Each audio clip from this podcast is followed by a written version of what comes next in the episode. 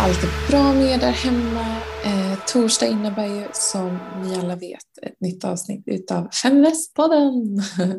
och eh, jag heter Mikaela Berglund, är VD på Feminvest. Drivs av att eh, se hur fler kvinnor tar sig an sin egen privatekonomi på olika sätt eller sina ambitioner när det kommer till ekonomi. Både om vi tittar från ett entreprenörskapsperspektiv, säkerställa att man får kapital och kan skala upp den verksamheten, uppnå den visionen man har för det företag man driver.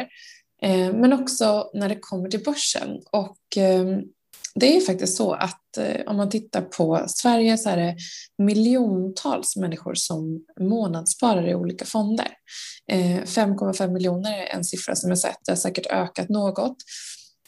Och det här gäller ju ehm, olika typer av eh, fondsparande, tjänstepensioner, eh, premiepensioner men också privat pensionssparande. Och dessutom, jag vet inte om du visste det här, men enligt Fondbolagens förening så har faktiskt sex av tio svenska barn ett fondsparande.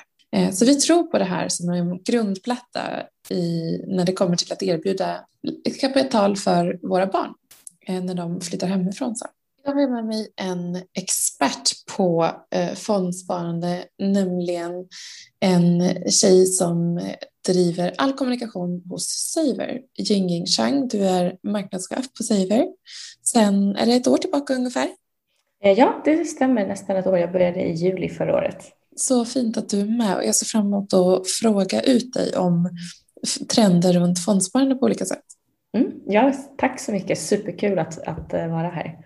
Om man tittar på din bakgrund så har ju du själv inte en bakgrund i finans. Jag menar, du har ju varit, jag skulle säga utifrån ditt perspektiv, jag antar och utgår att du är väldigt datadriven när det kommer till att fatta kommunikationsbeslut. Eh, du har ju varit med exempelvis och lanserat H&M's eh, e-commerce-plattform i, i Kina eh, tidigare mm. och du har bott i New York och jobbat där med olika e-handelsplattformar. Då var det för H&M, men sen har jag jobbat med Acne. Du har jobbat som konsult inom, inom e-commerce. Vad är det som liksom gjorde att du tog det här steget till, till Saver och eh, fondsparande? Ja, men det är en väldigt bra fråga. Liksom, som du säger, min tidigare bakgrund kommer ju från mode och e-handel, vilket många kan tycka ligger väldigt långt ifrån liksom, en fintech-tjänst som Siver är. Eh, men steget är nog inte så långsökt som man kan tro. För att om man tittar på hur, eh, hur man driver en e-handelsplattform idag. Så liksom du ska fatta väldigt eh, snabba datadrivna beslut, både operativt och strategiskt. Och det är precis samma sak när det gäller hur du ska marknadsföra en fondspararplattform, hur du ska nå ut till dina kunder. Det är liksom, marknadsföring brukar man säga är liksom hälften konst och hälften, eh, hälften data och jag är väl kanske den som är mer bekväm med den delen som handlar om data. Och sen så har jag ett superbra team runt om mig som är eh, superduktiga på just den konstnärliga biten och den kreativa biten. Eh, men hur jag hamnade på Saver är ju faktiskt att eh, de letar efter en, marknads, eh, efter en marknadsföringschef och de eh, ville ha någon som kanske inte hade erfarenhet från finansbranschen för att de ville ha någon som skulle göra saker annorlunda och inte komma in med, med liksom förutfattade idéer om hur man driver marknadsföring på ett finansbolag. Och då hittade de mig på LinkedIn och hörde av sig. Och det här vet inte jag om många andra tjejer där ute känner igen sig i, men min första spontana tanke var liksom men de har hittat, alltså de har missuppfattat vem jag är. Liksom jag, jag, det här stämmer inte in på min profil och jag kan ingenting om det här och jag kommer inte kunna ta mig an den här rollen. Så jag blev liksom lite tvungen av, av den här HR-rekryteringskvinnan, jag blev lite tvungen att liksom bli coachad och liksom övertygad eh, av henne att jag, skulle, att jag var tillräckligt duktig för att ta mig an den här rollen. Och det är väl lite det som du och jag kommer att prata om idag Mikaela, just när det gäller eh, kvinnor, vare sig det gäller karriär eller när det gäller privatekonomi, hur vi fungerar annorlunda än liksom våra, våra manliga counterparts och hur mycket av det som kommer just från interna drivkrafter, självförtroende och eh, självkänsla. Ja, men det är så intressant och jag brukar också tillägga till det för, så jag är ingen beteendeekonom per se, utan jag brukar säga så här, vad, eh, vad om vi skulle få lika förutsättningar? Mm. Um, För nu så har vi inte haft lika förutsättningar tidigare på många olika plan. Eh, vad skulle hända med liksom, risknivån? Skulle mm. den jämnas ut? Mm. Det tycker jag är väldigt intressant eh, att fokusera på. För att oavsett, oavsett vad man gör som investerare så att, att man målsättningen måste vara att man, man känner att jag mår bra ekonomiskt. Jag har kapital till att göra det jag vill göra. Det är dit man vill att alla ska hamna. Mm, och, det så. och sen så ser de ambitionerna väldigt olika ut för oss. Ja, ja det är det verkligen, men jag, jag håller med dig där och nu med liksom den nya digitala eran så det har ju aldrig, det är all, liksom, spelplanen har ju aldrig varit lika utjämnad som den var tidigare när liksom finansiell Eh, information tidigare var något som var väldigt liksom, svårt, eh, alltså alla hade inte access till det. Så nu finns det ju där ute eh, bara man liksom har, ehm, har nyfikenheten och ambitionen att hitta det. Mm.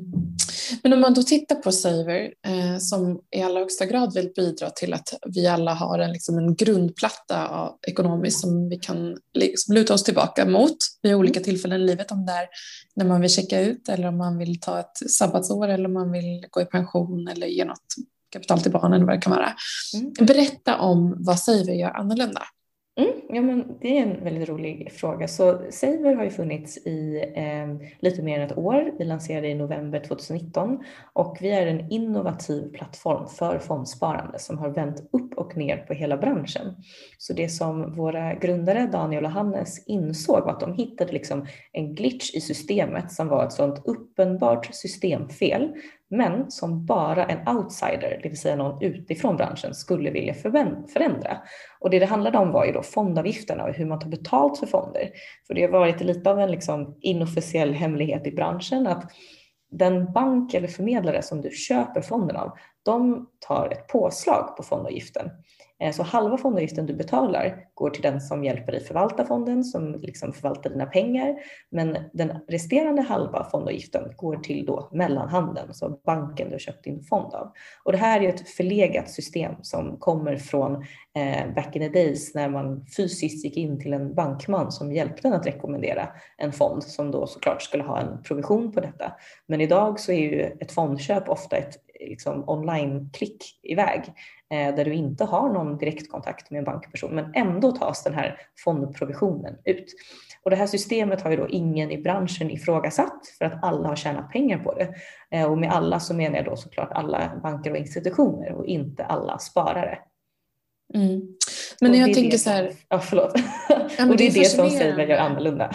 Ja, att det är ett beteende liksom, historiskt när man gick in till bankkontoret och sen har det följt med helt enkelt in i, i den digitala världen eh, och ingen har ifrågasatt det inifrån för att alla i branschen tjänar pengar på det. ja, och ingen, ja, exakt och mm. ingen utanför branschen har, haft, har vetat om det alls. Eh, och det är det som Saver gör annorlunda, att den här provisionen då som också kallas för kickback, den betalar vi tillbaka till alla våra kunder. Och istället så tar vi en plattformsavgift på 0,09 procent eh, som är liksom så nära gratis vi kan komma. Mm. Men om man då ser på hur avgörande är egentligen de här fondavgifterna? Ja, och det är också någonting som många kanske, eller jag hade absolut inte koll på det innan jag började här i alla fall. Jag har också pluggat ekonomi men, men innan min arbetsintervju så googlade jag ändå vad är en fond? så, så, man ska inte ha dåligt samvete om man, om man tycker att man har dålig koll för det, det stött, tycker jag man stöter på väldigt mycket att många inte börjar spara för de känner så mycket ångest och att, eh, så, så höga trösklar. Liksom. Men något som kan vara bra att veta med fondavgifter eh, är ju att det är ju någonting som dras dag efter dag. Så varje dag du äger fonden så dras liksom Eh, en andel av eh, fondavgiften från ditt sparande. Så det är inte någonting som du betalar bara vid, vid köp. Och, och, ett enkelt sätt som jag brukar tänka kring fondsparande är att om du tänker att det är lite som, som träning, att liksom den ena är för din fysiska hälsa, den andra är för din ekonomiska hälsa. Så när du tränar vill du ju verkligen du vill maximera det positiva, så du vill träna ofta, du vill träna regelbundet, men också minimera det negativa, det vill säga inte äta skräpmat eller liksom inte dricka alkohol. Eh, precis så är det ju när det gäller sparande och när det gäller en fond, det du vill maximera, det positiva, det är liksom avkastning, vinst och det du vill minimera, det negativa, det är ju då avgiften.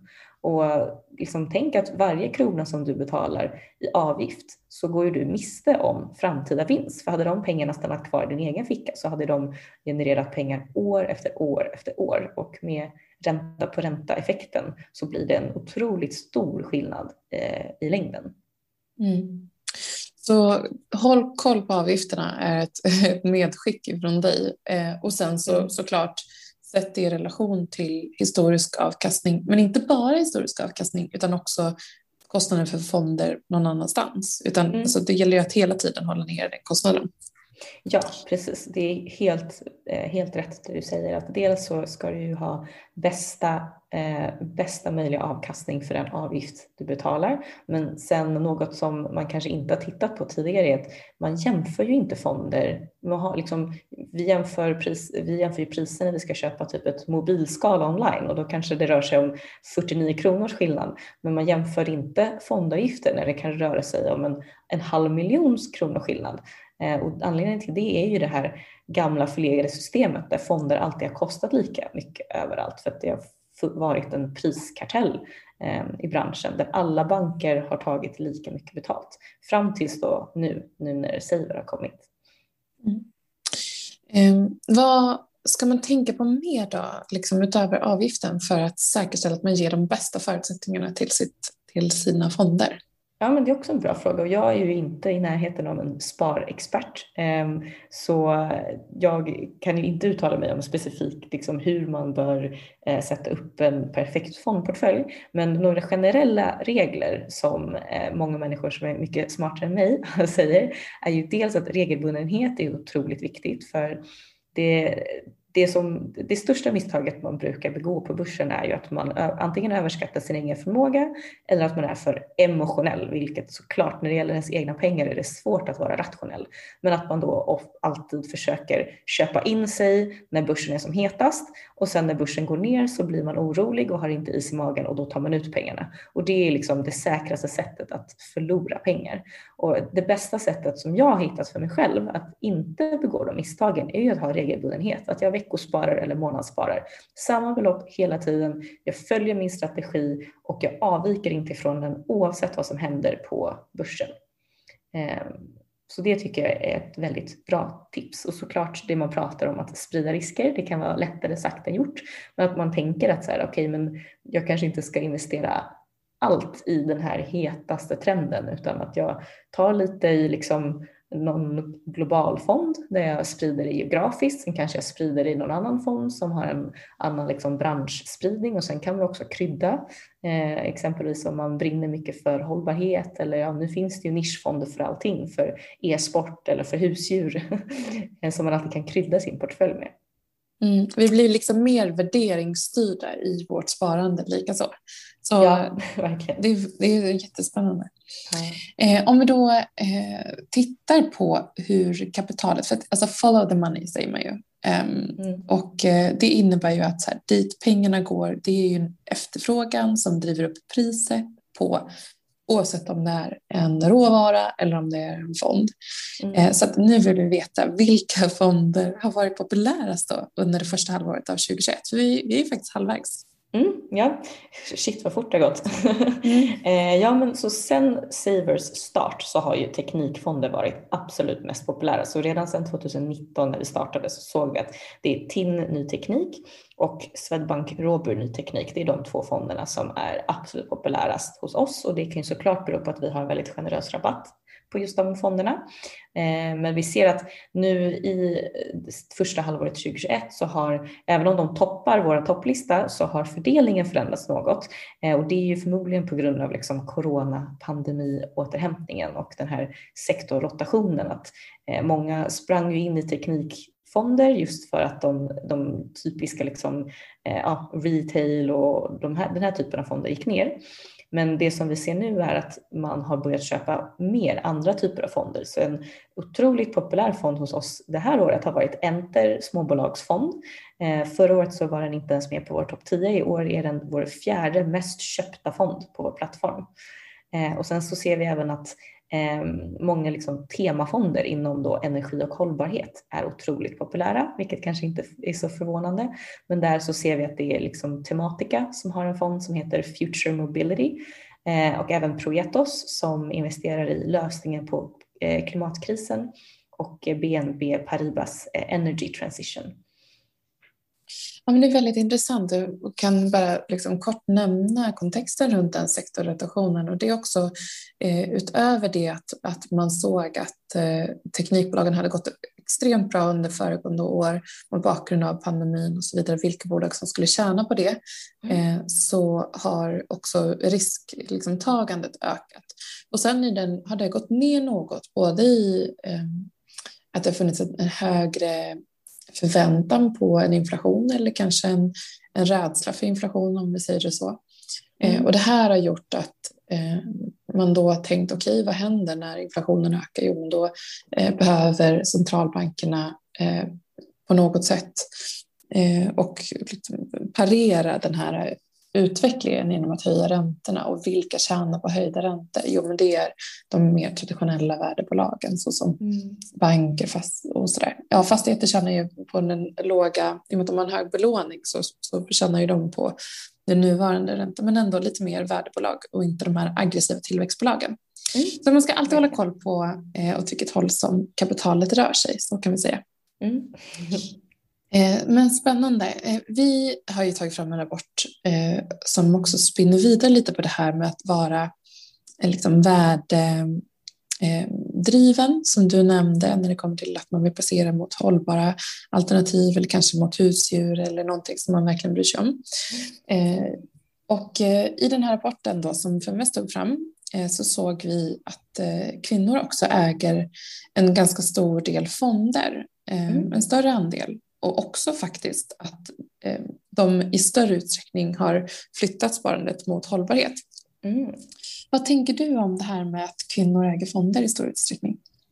Ja, men det, det är någonting som jag kan tänka mig fungerar väldigt bra om man tittar på just liksom, Eh, riskbenägenhet och, och om man zoomar ut lite och tittar på hur sparandet i Sverige ser ut överlag så ser man ju i en undersökning som Fondbolagens förening gjorde med Sifo förra året så ser man ju att generellt så sparar ju män mer än vad kvinnor gör överlag oavsett sparform. Men kvinnor sparar mer i liksom fonder och sparkonton medan män sparar mer i aktier. Och om man jämför de två spar, de olika sparformerna så ser man ju att det verkar, ju, det, det verkar vara som att kvinnorna sparar i, i sparformer som är mindre riskfyllda medan sparkonton är ju kanske det mest lågrisksparandet som finns där du ju alltid tjänar liksom, eh, ränta oavsett hur börsen rör sig. Och även fonder är ju en korg av liksom, olika tillgångsslag till skillnad från exempelvis en aktie där det är mycket mer riskfyllt och den kan svänga otroligt mycket mer. Så eh, jag, jag tror absolut att det har en del eh, del att göra med just skillnaden mellan män och kvinnors riskbenägenhet. Eh, och jag som jobbar på en fondplattform skulle såklart vilja att vi väldigt snart når en, en punkt där kvinnors och mäns totala sparande i alla fall, eh, oavsett sparform, blir liksom jämställt. För den största, eh, den största gåvan man kan ge sig själv och sin, sitt egna både självförtroende men också sin, sitt framtida jag är ju att ha ett privat liksom, sparande. Ja, och där kan man ju faktiskt eh, säga det att det är klart att man inte har så stort självförtroende när man inte gjort någonting innan inom mm. ett område. Så mm. det allra bästa du kan göra som lyssnar på den här podden är att faktiskt ta, börja. Mm. Eh, för då kommer självförtroendet på, på köpet i och med att du börjar, och, och börjar navigera där. Mm, verkligen, det stämmer. Och det finns ju ganska många trösklar till att börja spara. Jag, jag har själv varit sån som in, jag tog inte tag i, min, i mitt sparande förrän jag började på Saver. och, eh, och jag har ändå också sagt också pluggat ekonomi och hade alltid dåligt samvete över att liksom, jag kan de här grejerna på en, jag kan liksom jag kan rabbla vad olika sparformer är inför en tenta men jag kan ändå inte ta hand och sköta min egna privatekonomi.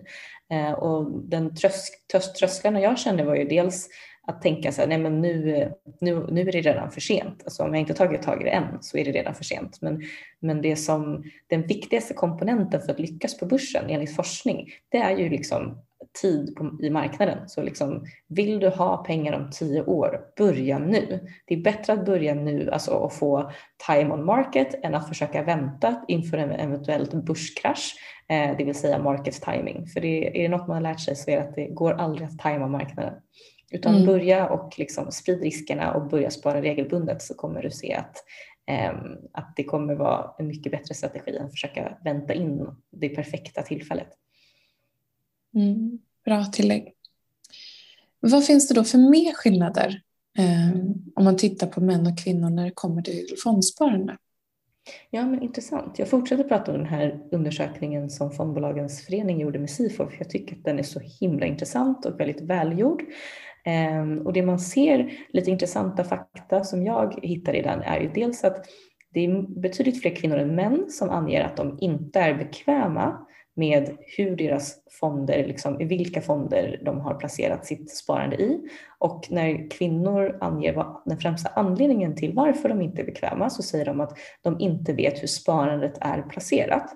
Medan när män säger, om en man säger att de inte är bekväma med hur sitt fondsparande är placerat så eh, anger de anledningen till att eh, de då är missnöjda med fondernas utveckling. Och det ger, ger en, även en indikation där på att kvinnor Ehm, upplever i alla fall sig själva ha mer okunskap än vad män har. Så eh, fler kvinnor liksom verkar själva tycka att de inte riktigt har koll på sin ekonomi medan fler män eh, när de ska skatta varför de inte är nöjda så handlar det mer om att de inte är nöjda med avkastningen.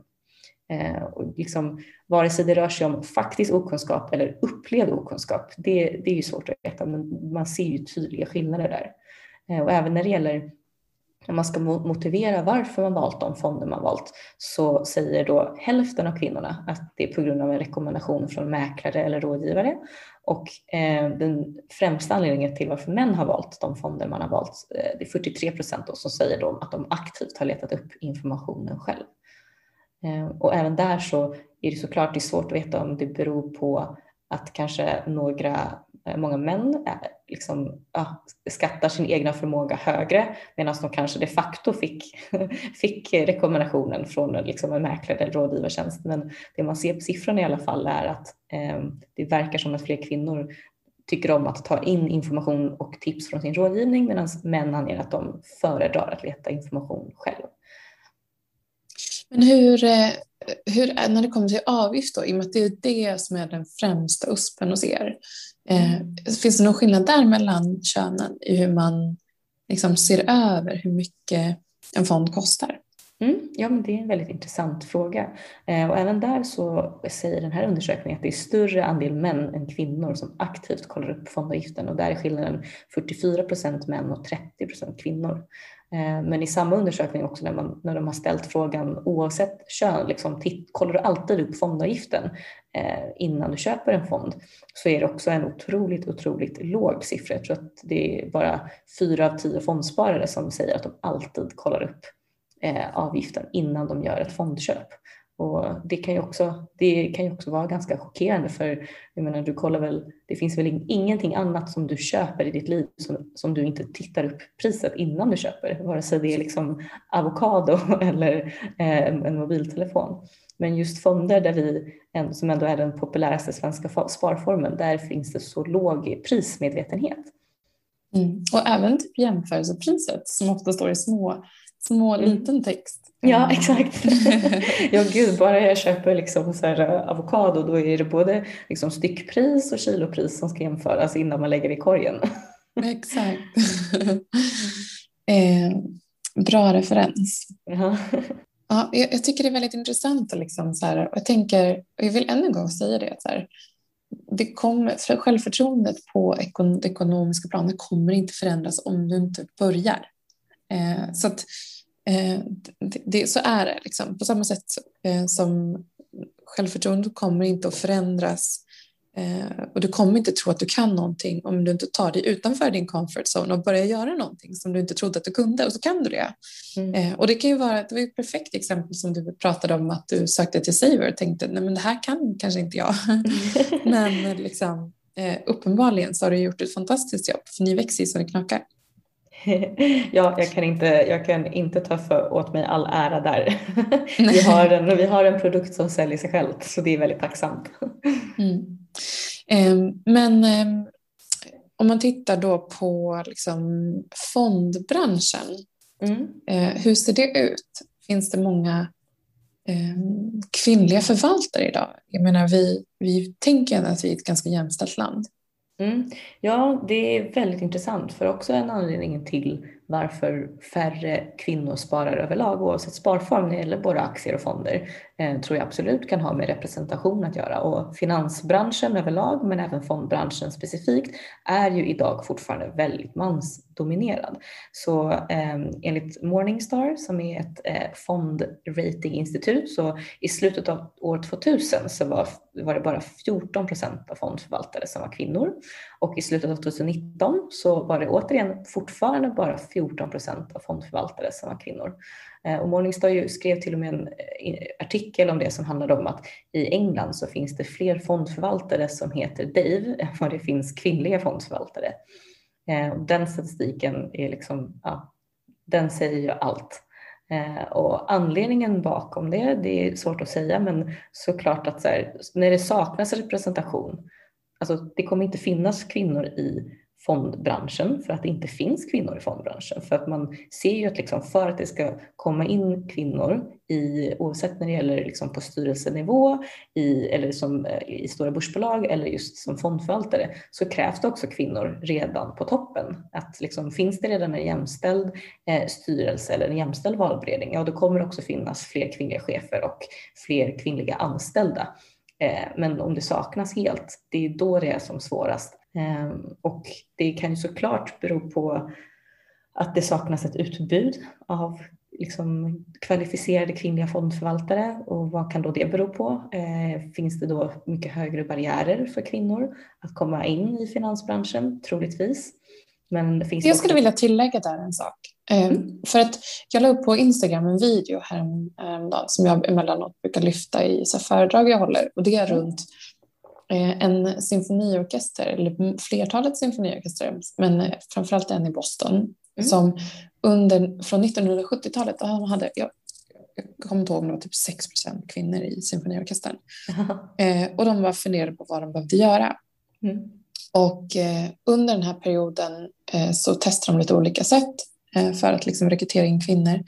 Och det sjuka är att när de drog ett skynke för, alltså gömde den som provspelade mm. framför, det var ju, det var liksom i stort sett bara män i symfoniorkestern, så, så, eh, så var det de som antog de som kom in så att säga. Mm.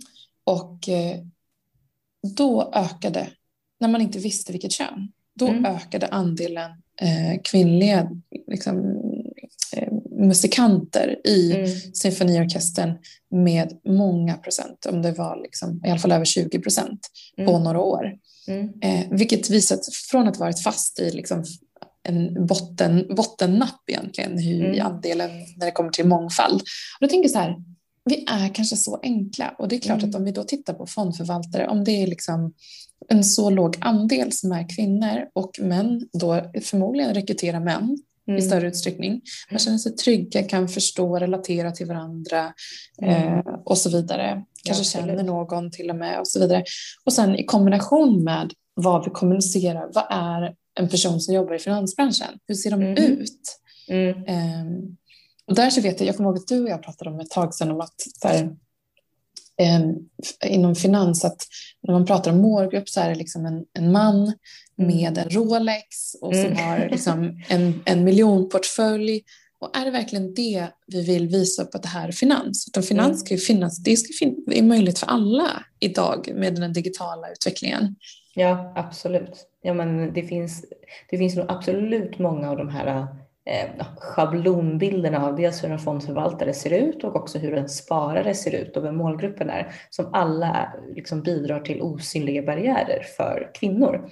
Eh, det håller jag verkligen med om. Eh, jag tror absolut att det finns både på supply och demandsidan problem som, som behöver angripas. Och vad jag menar med det är ju dels en barriär för kvinnor är ju att bilden av en fondförvaltare, bilden av en, en, en, en entreprenör ser helt, är oftast mansdominerad och det ser man ju när det gäller just, just riskkapital att unga, en ung kvinnlig entreprenör eller en ung manlig eh, entreprenör som båda är lika oerfarna, om de söker riskkapital så får kvinnan oftast eh, feedback att hon är för oerfaren medan då mannen får, eh, får feedbacken att han är, liksom, han är järv, han är modig, han är orädd, han är, han är uppfinningsrik. Eh, och det menar jag liksom, det är absolut en barriär när det gäller just schablonsbilden av hur, eh, hur vissa yrken ska se ut. Men även såklart på, på utbudssidan att eh, det finns ju ett liksom, ett confidence gap eh, som, som är ja, eh, vetenskapligt bevisat. Att kvinnor söker sig inte till roller om de inte tycker att de uppfyller 100 procent av kraven. Och jag är ju verkligen en, en anekdot på det, att, liksom, att jag behövde övertygas att jag passade i den rollen jag har idag. Medan de flesta män söker sig till roller så länge de tycker sig uppfylla runt 50 procent. Eh, av rollens krav. Och ja, vad det beror på, återigen, kan ju såklart ha att göra med olika liksom, fördomar, hur vi, hur vi lärs upp, hur man hanterar liksom, eh, ja, skolgång, eh, eh hur man hanterar motgångar och så vidare. Mm. Men om vi då, men det, eller alltså jag skulle bara vilja säga först att det är, så här, det är ju så viktigt att vi vet och förstår det och kan relatera så vi kan utgå från hur det ser ut nu mm. eh, för att påverka liksom, hur det ser ut framåt. Så är det, mm. så är det verkligen. Eh, men jag skulle också vilja liksom, lyfta blicken för jag tror att många av de som lyssnar på det här eh, jag, dela med er och prata med liksom, era vänner och bekanta om hur ni tänker och dela med er av den här datan och så vidare. För att det, det är i den dialogen som förändringen föds. Mm, tror jag väldigt mycket på. Eh, I och med att liksom, absolut, vi, vi behöver fler förebilder och finansbranschen har stora krav, men vi kan också jobba på att, att eh, lyfta så här, hur vi tänker själva runt vår ekonomi och jag tror att det inspirerar i väldigt stor utsträckning andra tjejer. Mm. Eh, men lite, lite framtidstrender då eh, för, för fond för fonder och fondsparande? Ser ni någonting eh, framåt? Ja, men som du säger, jag tror att liksom, sparande har blivit den nya konsumtionen. Alltså nu med, nu med pandemin när man inte längre la, la pengar på eh, liksom, eh, ja, men, eh, klassiska retail, retailkonsumtion och kanske inte heller gick ut och åt eller gick på events eller resa lika mycket så har ju sparandet gått upp otroligt mycket och jag tror att det kommer fortsätta. Och även den här medvetenheten som du pratar om att liksom många säger att man, man röstar med sin konsumtion så man äter, inte, man äter inte kött eller man köper närproducerat. Det gäller absolut när det gäller ditt sparande också. Att liksom spara efter dina egna värderingar. Eh, om du liksom, vare sig det gäller om det är eh, alltså miljö och, och, hållbarhet eller om det är småbolag eller om det är så att du brinner för jämställdhet så finns det ju, det finns ju en fond i Sverige som heter Kinvest som eh, uttalat har liksom jämställdhetsfokus i sin fondförvaltning. Så liksom, eh, det, det, går att vara en aktivist genom sitt fondsparande också och inte bara sin vanliga konsumtion. Det tror jag är en väldigt, en väldigt, eh, en väldigt stark trend. Ah, spännande. Mm. Tack så jättemycket Yinging eh, för att du var med i Feministpodden den här veckan mm. och eh, delade med dig av dina tankar. Mycket kontext som är intressant, eh, både runt liksom vårt självförtroende och eh, men huvudsaken är så här, bara börja. Eh, mm. Börja litet och tänk på de råden som har delats idag för att eh, det är faktiskt inte så mycket svårare än så. Nej, jag håller med och tack själv. Jag tycker att det, det ni gör är ju superviktigt och det är också viktigt, viktigt för oss på Saver som vill ha fler kvinnliga sparare att synas i sammanhang just där, där, där kvinnor finns och där man pratar och lyfter de här frågorna. Eh, och också något som vi jobbar väldigt aktivt med i vår marknadsföring är också att inte, också att se till att liksom, vår produkt inte upplevs för maskulin. Så förut när vi gjorde liksom, ja, intervjuer med fondförvaltare så ni vet ju att en fondförvaltare ser alltid ut på ett visst sätt. Det är oftast en man i, liksom, i eh, krispig vit skjorta och hängslen. Eh, så det blev ju väldigt lätt så att våran, våran blogg, varje gång vi intervjuade en fondförvaltare så blev det bara, liksom, bara män. Ehm, och det är också någonting som vi aktivt har jobbat bort. Så nu när vi, man tittar i vår marknadsföring så använder vi liksom mer eh, alltså grafiska bilder som beskriver fonden snarare än att ha en bild på förvaltaren. Just för att det inte ska kännas som en exkluderande produkt. Eh, och om några av era lyssnare har fler tips på hur vi kan bli mer inkluderande och göra så att kvinnor tycker att det känns eh, som mindre trösklar att börja fondspara så får ni jättegärna höra av er till mig. För det är verkligen någonting som jag brinner för. Mm. Ja, tack. Och sen så skulle jag fråga dig, vad har hänt med ditt fondsparande nu på, under det här året? När du har, vad, hur har du liksom förändrats själv i, din, i vad du själv tänkte var svårt och så vidare?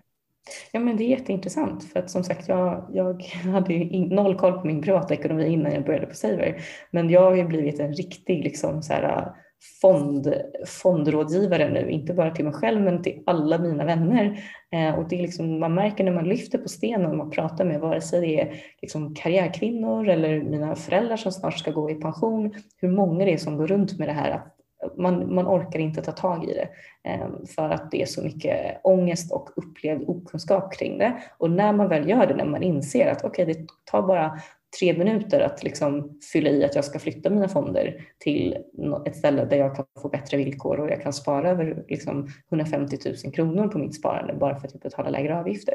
Eller ja, men jag behöver bara lägga ut 200 kronor extra i månaden för att börja fondspara och jag, liksom, jag kan öka allt eftersom mitt självförtroende ökar.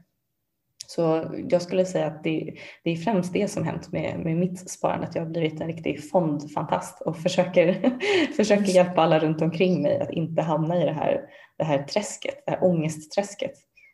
Man inser ju också vad det gör med en själv, att man mm. känner sig lite friare och lite tryggare. Mm, verkligen, men det har också mm. gjort mig till en extremt sparsam person.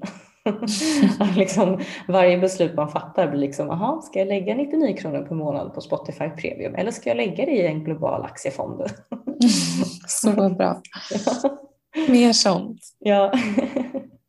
Tack så jättemycket återigen Ying eh, och eh, in och kolla in Savers eh, plattform och de fonder eh, som hon pratade om. Eh, det finns mer information på saver.com och även, jag ska säga att ehm, finns det väldigt bra intressanta bloggar som du nämnde där man kan både liksom nörda ner sig på ett lättillgängligt sätt i mm. hur fonderna funkar eh, och lite trender framåt och så vidare. Så ni kan djupdyka lite ytterligare. Ja, tack så jättemycket Mikael. Och jag måste bara förtydliga för de som lyssnar att Saver stavas S-A-V-R så att ni inte hamnar någon annanstans. Nej men exakt, Savior. ja, exakt. Kul.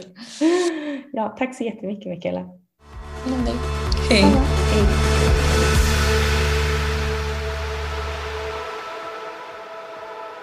Feminvest är Sveriges största investeringsnätverk för tjejer. Vi vill att allt fler ska våga äga och förvalta. Och hur gör vi då detta? Jo, vi vill inspirera, utbilda och utmana runt ägande, investeringar och entreprenörskap. Följ Feminvest på våra kanaler Facebook, Instagram, Youtube. Varje vecka så kommer vi även ut med en podd och du kan ju självklart även följa nyheterna som publiceras på feminvest.nu. Det är bara att söka på Feminvest på samtliga kanaler så hittar du till oss.